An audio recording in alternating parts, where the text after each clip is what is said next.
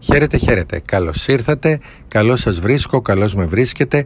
Πάλι έρχομαι με μία σειρά από ερωτήσεις που μου έχετε κάνει για όλα αυτά που συμβαίνουν, για το πώς θα είναι ο κόσμος μετά από αυτό που περνάμε, ε, τι θα συμβεί, υπάρχει μια ανταλλαγή απόψεων. Σε κάποιους απαντάω απευθείας στο, εκεί που μου στέλνουν το μήνυμα, είτε στο email, είτε στο messenger, είτε εδώ. Σε κάποιους άλλους απαντώ μέσα από τα podcast γιατί τους αρέσει να τα ακούνε όπως και να έχει νομίζω ότι αυτά που θα πούμε έτσι και αλλιώς θα είναι χρήσιμα για ένα τρόπο σκέψης με αν το θέλετε μεγαλύτερες αντοχές ε, και ένα τρόπο σκέψης ο οποίος επειδή είναι συμπληρωματικός από όλους μας μας βοηθάει να επεκταθούμε και να γίνουμε ισχυρότεροι. Θα ήταν ουτοπικό εντελώς τοπικό να περιμένουμε ότι οι κοινωνικές συμπεριφορές των ανθρώπων δεν θα αλλάξουν έπειτα από ένα παγκόσμιας εμβέλειας τραυματικό γεγονός. Συνήθως το αίσθημα απειλής οθεί τις κοινωνίες στην εσωστρέφεια, δηλαδή κινούμαστε προς τα μέσα, προς μικρούς πυρήνες και μικρή δύναμη. Η πανδημία φυσικά δεν θα μας κάνει απαραίτητα και καλούτερους ανθρώπους. Η ιστορία διδάσκει ότι δεν υπάρχει τέτοιου είδους συλλογική μάθηση. Με άλλα λόγια, η αντίληψη για γραμμική εξέλιξη του πολιτισμού στην ουσία είναι μία πλάνη. Αυτό βέβαια δεν σημαίνει ότι θα γίνουμε και χειρότεροι. Από ό,τι φαίνεται, μόλις αρθούν τα μέτρα, μετά την αρχική άρνηση και το επακόλουθο σοκ αυτού που υφιστάμεθα τώρα δηλαδή του εγκλισμού, θα ακολουθήσει μια ανακούφιση και η εκδραμάτιση όλου αυτού του καταπιεσμένου συναισθήματος θα γίνει μια τεράστια προσπάθεια από όλους μας για λύθη και επιστροφή σε μια κανονικότητα σε εισαγωγικά στη βάλουμε τώρα τη λέξη αυτή που δεν θα είναι βέβαια ίδια επειδή και εμείς δεν είμαστε ίδιοι. Το πρότυπο της κοινωνικής αλληλεγγύης ίσως και θα πρέπει να είναι το στίχημα των κοινωνιών μετά την COVID-19 εποχή και εξάλλου όπως διαπιστώνουν και πολλοί ανθρωπολόγοι αυτή η περίοδος αυτό που πρέπει να υπογραμμιστεί και να μάθουμε όλοι είναι η φροντίδα. Ούτε η τεχνολογία ούτε η θρησκεία ούτε οτιδήποτε άλλο. Είναι η φροντίδα που είναι το πιο πρόημο ίχνος του ανθρώπινου πολιτισμού. Δηλαδή πρέπει να αγαπάμε και να κοιτάμε τους διπλανούς μας, τους συνανθρώπους μας, τους γονείς μας, τους φίλους μας και όλους. Το βραχυπρόθεσμο φαίνεται αποτύπωμα θα είναι σίγουρα αυτό του τραύματος. Οι επιπτώσεις από την παρατεταμένη έκθεση στο στρες δεν φαίνονται τόσο στην κρίσιμη περίοδο, δηλαδή τώρα που είμαστε έγκλειστοι, γιατί ο οργανισμός τώρα αυτή την περίοδο επιστρατεύει το σύνολο των δυνάμεών του για να ανταπεξέλθει, αλλά οι επιπτώσεις θα φανούν αφού υποχωρήσει ο πιεστικός παράγοντας. Έτσι, πολλές φορές όχι πάντα, αλλά πολλές φορές σε κάποιους μπορεί να εμφανιστούν ψυχοσωματικά συμπτώματα, διαταραχές, διαταραχές στο συνέστημα, κατάχρηση ουσιών, αλλά θα δούμε και διάφορες μορφές κακοποίησης. Και φοβάμαι ότι και αυτό θα αυξηθεί πάρα πολύ, αυτές οι μορφές κακοποίησης. Γι' αυτό είναι πάρα πολύ σημαντικό να υπάρξει και από το κράτος και από οργανισμούς η ενίσχυση δομών ε, ψυχοκοινωνικής υποστήριξης τόσο τηλεφωνικά όσο και άμεσα από κοντά γιατί πολλοί άνθρωποι θα τη χρειαστούν.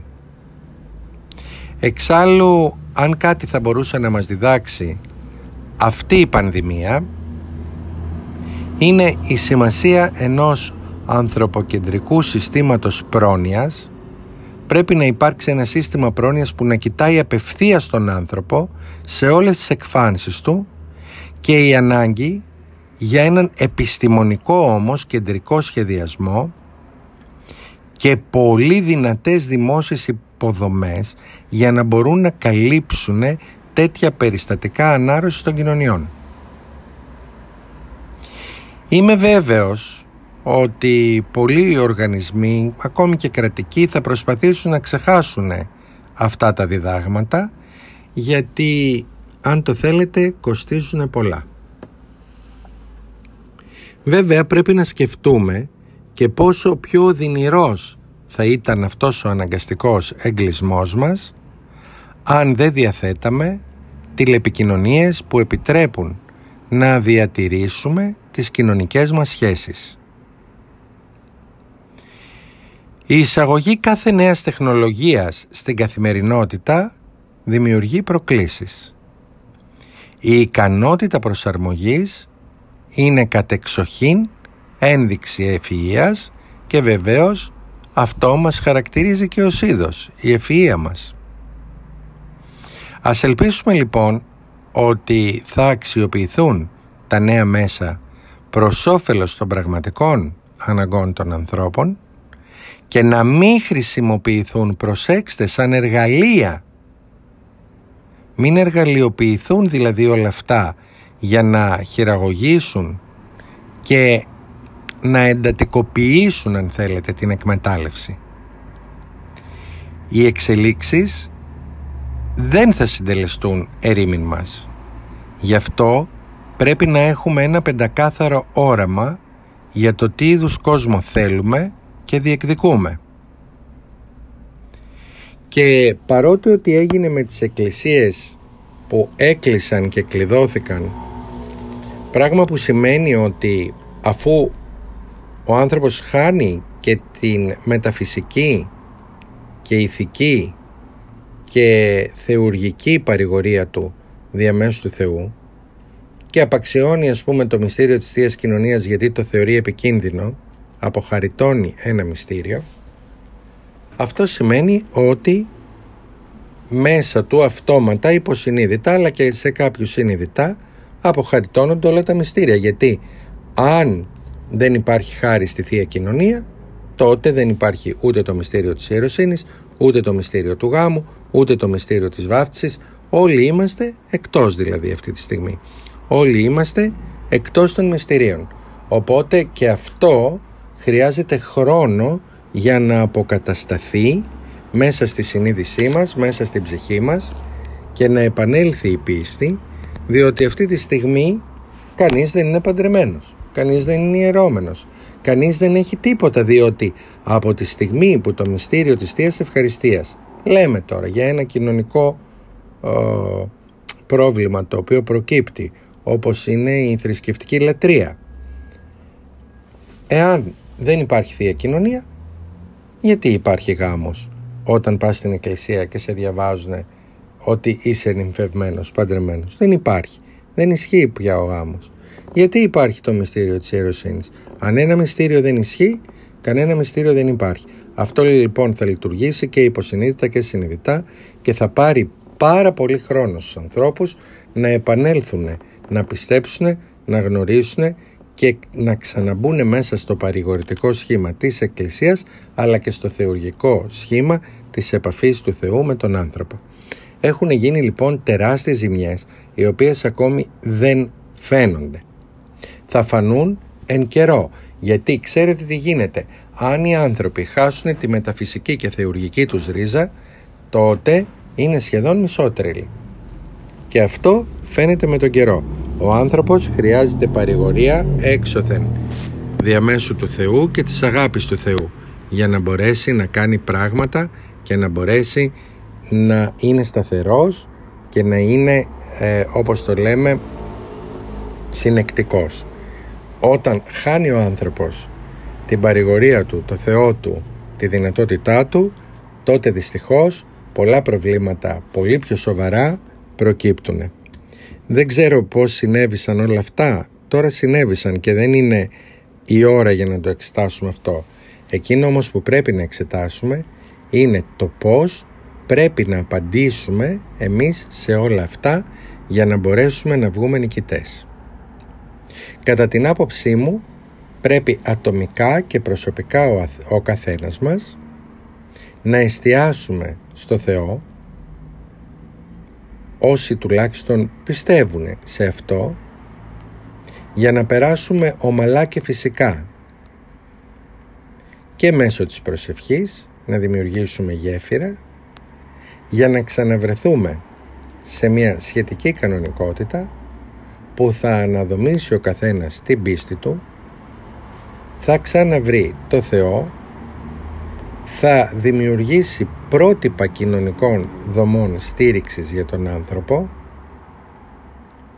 και θα επεκτείνει τη φυσική του δύναμη και δυνατότητα να μπορεί να ανοίγεται στα επέκεινα και να αντιδρά πιο ψύχρεμα, πιο ουσιαστικά και με μεγαλύτερη γνώση ότι ο Θεός, η δύναμη που έφτιαξε τον άνθρωπο και το σύμπαν δεν πρόκειται να τον αφήσει, θα είναι μαζί του, θα τον ευλογήσει και θα τον βγάλει από όλα αυτά. Πρέπει λοιπόν όλοι να στηρίζουμε με πολύ αγάπη μέσα μας την μεταφυσική και τη θεωρική μας ικανότητα ώστε να είμαστε καθαροί στην καρδιά να είμαστε δυνατοί στην καρδιά αλλά και στο είναι μας είχαμε πει και στην προηγούμενη ομιλία να ξαναβρούμε την εντός δύναμη και μάλλον συνομιλία δεν είναι ομιλία να αφήσουμε το φορτίο μας στο Θεό και να μπούμε σε μια καινούρια γέννηση προσπαθώντας να μιλήσουμε με τον Πατέρα και Κύριό μας. Δεν υπάρχουν αποτελέσματα χωρίς προσευχή. Αυτό πρέπει να το θυμόμαστε. Είτε το κατανοούν κάποιοι, είτε το πιστεύουν, είτε το γνωρίζουν, είτε όχι. Χωρίς την προσευχή δεν υπάρχουν αποτελέσματα. Και αν θέλουμε να σημειώσουμε μία πνευματική πρόοδο, αυτό γίνεται διαμέσου της προσευχής, δηλαδή της εξάσκησης στην παρουσία του Θεού.